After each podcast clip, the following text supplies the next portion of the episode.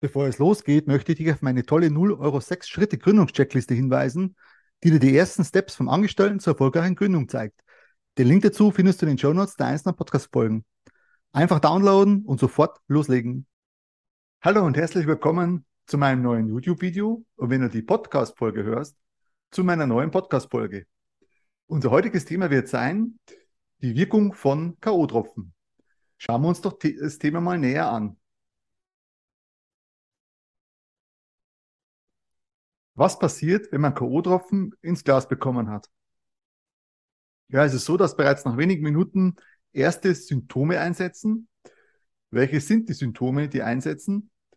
Plötzlich auftretender Schwindel, ähnlich wie man es bei Kreislaufproblemen bekommt, Übelkeit, Atemnot, Atemstillstand im ganz schlimmen Fall, Wahrnehmungsschwierigkeiten der Umgebung, Bewusstseinstrübung, Willenlosigkeit oder auch Schweißausbrüche.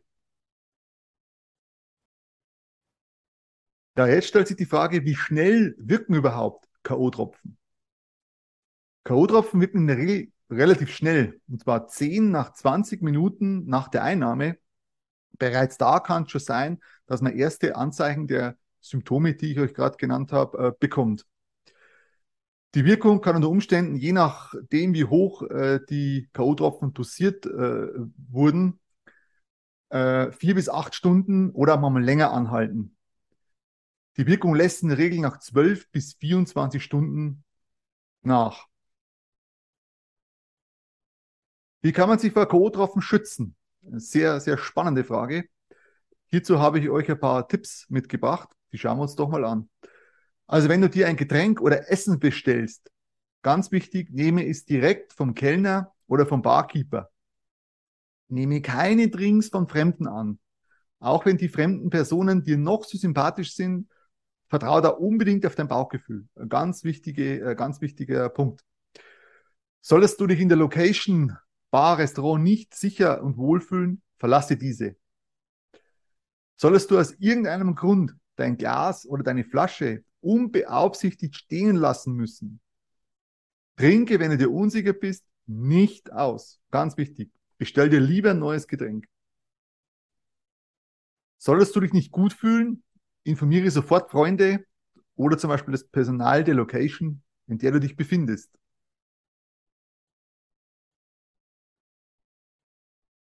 Wie kann man jetzt K.O.-Tropfen überhaupt nachweisen?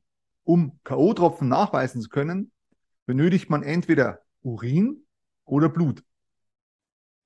Das bei K.O.-Tropfen sehr, sehr häufig verwendete GBL oder GHB ist bis zu 6 Stunden im Blut und circa 8 bis 12 Stunden im Urin nachweisbar.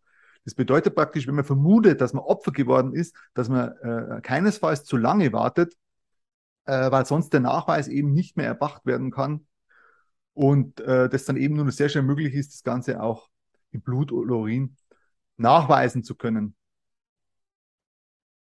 Ja, wenn dir das Video bzw. die Podcast-Folge gefallen hat, abonniert doch den YouTube-Kanal bzw. meinen Podcast, damit ihr keine aktuellen Videos oder Podcasts mehr verpasst. Die würde mich sehr freuen. Ich wünsche noch einen tollen Tag und bis zum nächsten Mal. Tschüss.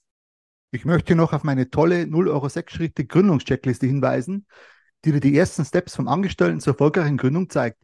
Den Link dazu findest du in den Shownotes der einzelnen Podcast-Folgen. Einfach downloaden und sofort starten.